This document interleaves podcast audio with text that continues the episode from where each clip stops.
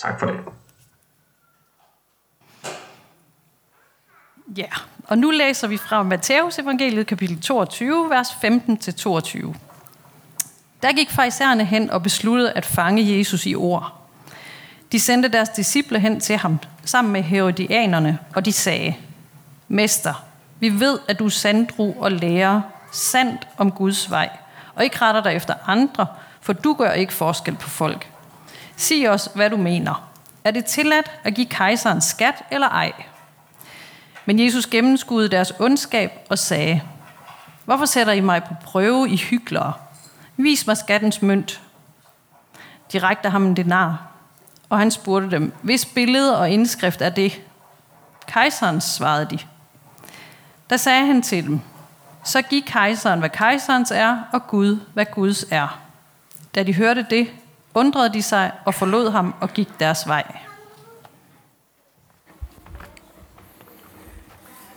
Nå, beklager, der ikke lige kom billedet på før der. Øhm.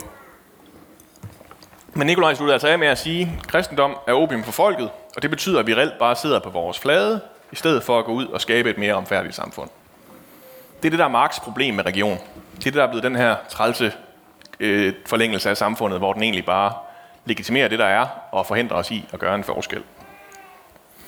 Og ud fra en øh, hurtig læsning af dagens bibeltekst, så kan man jo godt være tilbøjelig til at, at give ham ret. Tænk, han har lidt fat i den lange ende alligevel.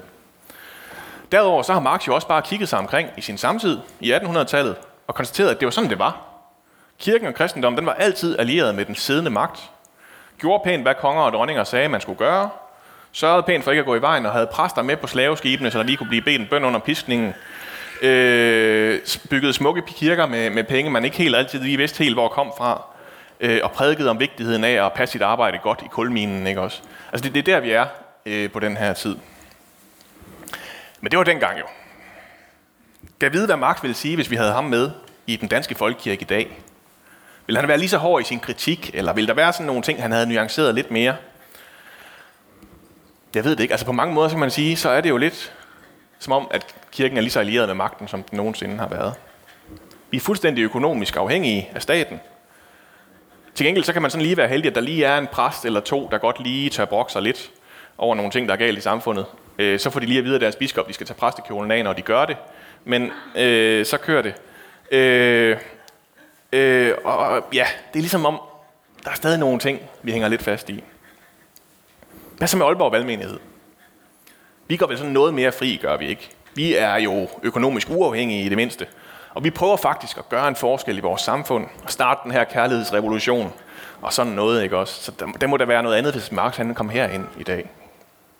Vi skal nok sørge for at give kejseren, hvad kejserens er, og Gud, hvad Guds er.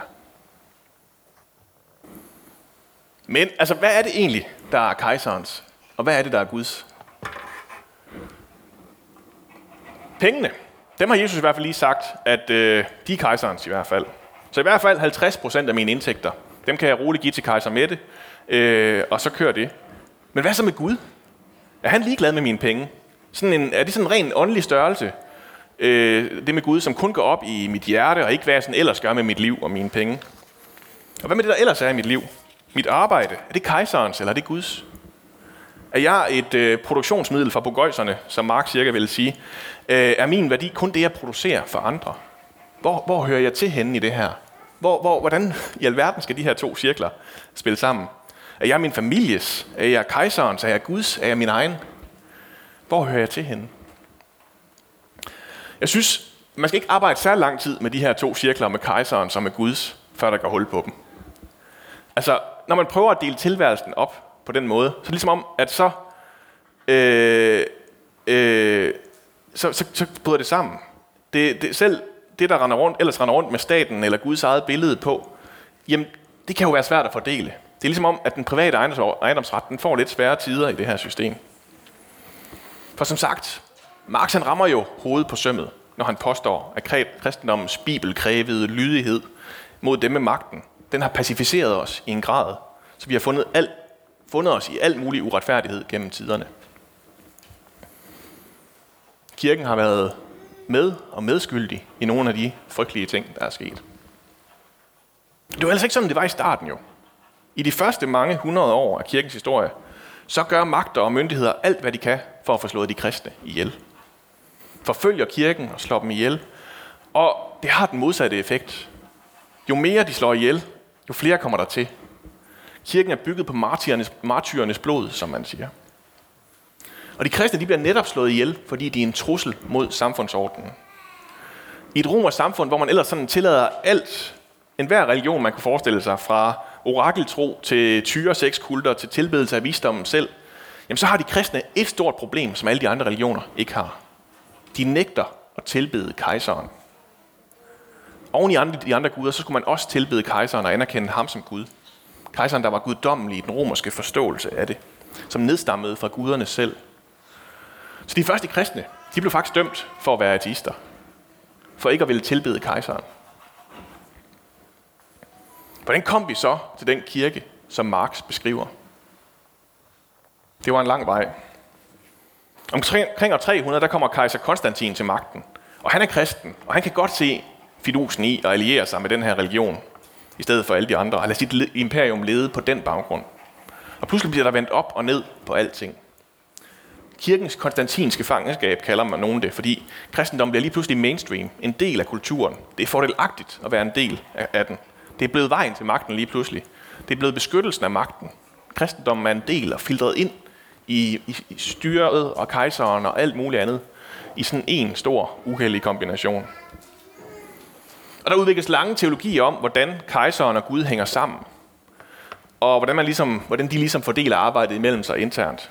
Hvordan kejseren er indsat af Gud og tjener ham. Øh, som for eksempel i Thomas Hobbes øh, samfundskontrakt, hvor kongen han er nødt til at være der, fordi han skal straffe ulovligheder. Og det er den eneste garant, vi har for, at samfundet ikke bryder sammen, og vi alle sammen begynder at slå hinanden ihjel. Det er, at der er en konge, der slår, der slår hårdt ned på dem, der prøver på noget. Så kommer vi til Martin Luther, som vi jo skylder meget i vores lille del af kirken her i Danmark. Han udvikler to læren øh, som sådan det bedste bud på at prøve at få de her to ting til at give mening. Kirken har åndens svær og tager sig alt det i det åndelige rige, som for eksempel sådan noget som hvem der må få nadver eller blive begravet på kirkegården. Og så har kejseren så det værtslige svær og tager sig af det værtslige rige, hvordan man straffer forbrydelser, eller hvem man skal gå i krig med, og sådan nogle ting. Og man kan sige, det var måske også et par områder, som, som den katolske kirke havde gået sådan lige rigeligt op i indtil da. Øh, men de lokale fyrster, de tager jo imod den her opdeling fra Luther med kysshånd og siger, kan godt se det smarte i lige at fordele, øh, øh smarte, smarte fordele i lige at alliere sig med lutheranere i stedet for. Meget mindre indblanding i deres affære. Og de skal nok lade kirken om alt det spirituelle. De kan ovenikøbet, øh, og de kan ovenikøbet få noget mere jord af det, fordi nu har kirken også fundet ud af, at hvis, den er, hvis det er det, den skal tage sig af, så skal den jo heller ikke drive landbrug. Øh, det kan de faktisk ikke finde ud af.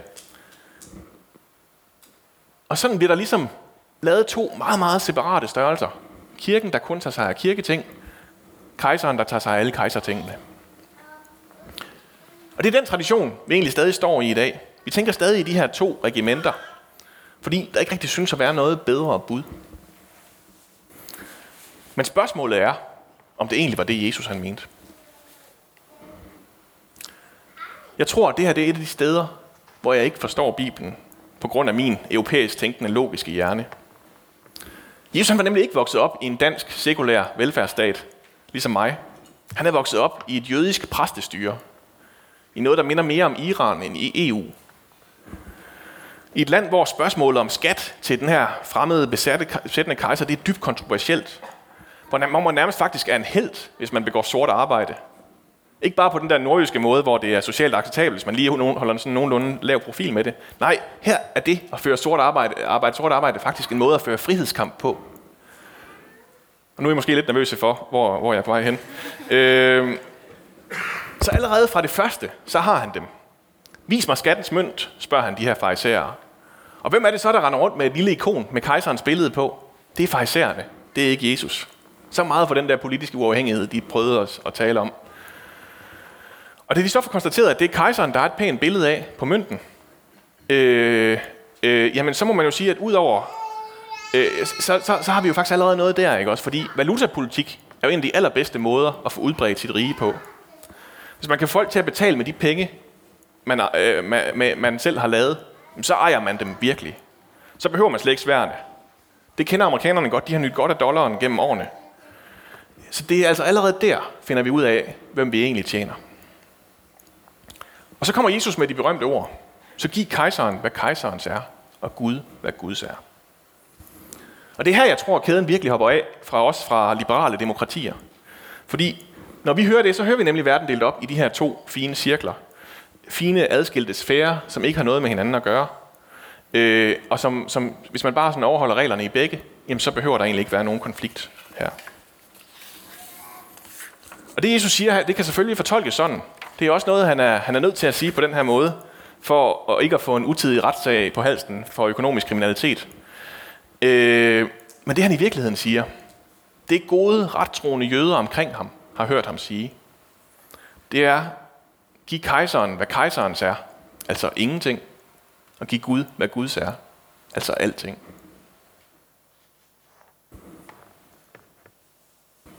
Marx han har ret. Vi snyder os selv, hvis vi tror, vi kan gå rundt i en verden, hvor kirken og kommunen intet har med hinanden at gøre. Hvor jeg lever et liv i en verden om søndagen, og et andet liv i en anden verden resten af ugen. Hvor Gud er en, der bliver pænt nede i kassen, lige så snart han kommer i konflikt med andre interesser i samfundet. Og samtidig er der selvfølgelig mere at sige, for modsat Marx, så er Gud rimelig klar på antivold. Den får han. Igen var det de allerførste, der var kristne, der var benhårde på det her. Kristne kunne ikke være soldater, sagde de for eksempel. Og det spørgsmål er kirken så gået vældig frem og tilbage på siden. Findes der retfærdig, nødvendig krig? Ja, siger nogen, nej, siger nogen andre. Øh, og samtidig synes de fleste også, det er fuldstændig nødvendigt at gå til forsvar mod Hitler eller terrorister, eller hvad der nu er. Så hvad er så den kristne version, vision for et retfærdigt samfund? Igen har der været utrolig mange bud gennem årene. Fra den Putin-tro ortodoxe kirke i Rusland til den Donald Trump-tro hvide kirke i USA, jamen så har kirken også mange steder i dag nyt virkelig at lægge sig tæt op af magten. Nogle steder i Syd- og Mellemamerika, så har man til gengæld taget en anden vej.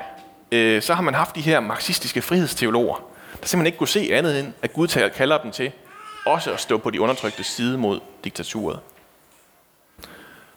Og det var faktisk hos katolikkerne, jeg fandt den mest fornuftige linje på de her spørgsmål. Hvordan bevæger vi os som kristne politisk i samfundet? Hvad har de med hinanden at gøre? Hvilke rettigheder må man faktisk insistere på? Og hvilke har vi måske stiget os blinde på? Allerede i 1891 skriver Pave Leo den 13. op imod Marx. I bullen om kapital og arbejde, så, øh, så viser han sig faktisk at være så progressiv allerede der. Han siger, at selvfølgelig skal arbejdere der kunne danne fagforeninger og arbejde for ordentlige forhold. Selvfølgelig dur uindskrænket kapitalisme ikke. Det kan han se allerede i 1891. Det gør revolutionære kommunister så heller ikke, siger han. Øh, for Gud har faktisk givet os noget, der er vores. Han insisterer på, at privat ejendom er en gudgiven rettighed. Og han kalder faktisk også samtidig arbejdsgiverne ud og siger, insisterer på, at hvis de vil kalde sig kristne, så er de nødt til at sørge for ordentlige forhold til dem, der tjener dem. Færre løn til dem, de ansætter. I 1967 så følger pave Paul den 6. op.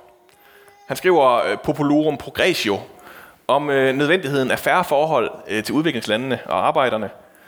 Øh, og understreger, at der selvfølgelig, selvfølgelig ikke er noget, der hedder fred uden retfærdighed. Allerede der kalder han kolonialismen ud, fordi for alt det, den også har skadet undervejs. Og øh, så insisterer han også på, at den her retfærdighed, som er nødvendig i samfundet, den går selvfølgelig også på menigmand og arbejderens rettigheder. Men han går alligevel også lige lidt længere end sin forgænger, Pave Leo. Og han citerer så øh, ørkenfaderen Ambrosius, der siger, at når man giver hjælp til en fattig, der har brug for det, så siger han, du gør ikke det, der er dit til en gave til den fattige, men du giver ham det tilbage, der er hans. Du har taget ejerskab over ting, der var ment til at skulle bruges af alle. Jorden tilhører alle, ikke de rige. Øh, så langt går han faktisk. Når vi giver noget til andre, så giver vi egentlig dem noget, der allerede var deres. Som vi bare har hårdet og holdt fast på, men som egentlig var noget, det var meningen skulle bruges af alle. I El Salvador, El Salvador så får den her linje store konsekvenser. Der kæmper øh, præsten Oscar Romeo sin øh, meget, meget fastsatte kamp mod de sandinisternes fascistiske styre. Og han skriver breve til præsidenter og skælder ud på soldater, når de går for langt. Øh, står der og øh, øh, prædiker med folk, der står og peger med maskinpistolen på ham. Og til sidst så ender det galt. En dag så tropper der en mand op midt under en gudstjeneste og skyder ham to skud. Og Romeo han dør, og han bliver et socialistisk ikon. Præsten, der turde tale frihed og skælde ud på fascismen. Alligevel så siger han selv øh, i hans breve, Uh, the liberation of Christ and of his church is not reduced to the dimension of a purely temporal project. It does not reduce its objectives to an anthropocentric perspective, to a material well being, or only to initiatives of a political or social, economic, or cultural order. Much less can it be a liberation that supports or is supported by violence. Så selvom han går lige ind i konflikten, taler lige op imod uretfærdigheden, så siger han altså her, at han insisterer på, at den frihed, Jesus taler om, den handler om mere end bare, hvad der sker i mit liv lige nu. Øh, og hvordan det lige opleves fra et menneskeligt perspektiv. Øh, det handler ikke kun om, om jeg har det materielt godt, øh, og hvor langt det kan fikses med politiske, økonomiske og kulturelle midler. Nej, kristen frihed, både værtslig og åndelig, den kan aldrig, aldrig nogensinde opnås igennem vold. Så til den revolution, så må Marx altså undvære os. Men friheden handler faktisk om meget mere. Til gengæld så tror jeg, at kirken er nødt til i hver eneste generation, hver eneste samfundsproblem, nødt til at genopdage, at lige midt i det, der kalder Gud os altså til at gå ind i det. Ikke til at sidde hen i kirken og nyde vores opium, men til at gå lige ind midt i samfundet og insistere på, at den frihed, vi finder hos Kristus, den har også noget at sige ind i det her problem. Så for at runde af, Marx har meget at lære os, selvom han næppe, næppe vil være tilfreds med, hvor jeg sætter grænsen. Måske har han ret i, at Jesus vil være socialist. Han går meget længere, end jeg gør i hvert fald, i hvad der er mit og hvad der skal deles Jesus. Han taler også benhårdt imod de rige, hver gang han får chancen for det, Jesus. Men igen, så må frihed altid handle om mere end bare, hvilke midler jeg har omkring mig lige nu. Perspektivet er altid større. Og det er ikke bare tærte i skyen, vi lover her, når jeg dør. Det er ikke bare noget, der hiver mig væk fra verdens problemer. Nej, det, at perspektivet er større, det giver mig et håb, der sætter mig i stand til at gå lige ind midt i det problematiske. Lige ind i problemerne og faktisk gøre noget ved dem. Som de første kristne gjorde det. Som præsten Oscar Romeo han gjorde det. Og som tusindvis af andre kristne har gjort det gennem tiderne. Fordi de havde lært det af Jesus. Lad os bede sammen. Far, vi øh, blev lidt rundtosset i dag. Øh, og øh, det er svært at finde hoved og hale i, hvordan vi agerer i det her samfund.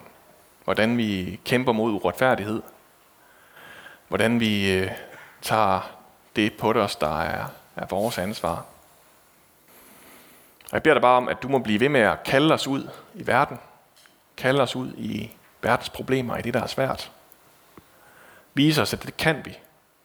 Fordi at vi har fået en frihed i, i, i dig, som giver os i stand til at stå op imod diktatorer og kejser, rige og udbytter og insisterer på, at øh, du har vist en langt bedre mig. Jesus, tak for de forbilleder, vi har. Og først og fremmest tak for det forbillede, du er i det her. At kunne stå der og nægte at gå ind i volden, men stadig gå ind i problemet. Kald os ud i samfundet igen. Gør det, far. Amen.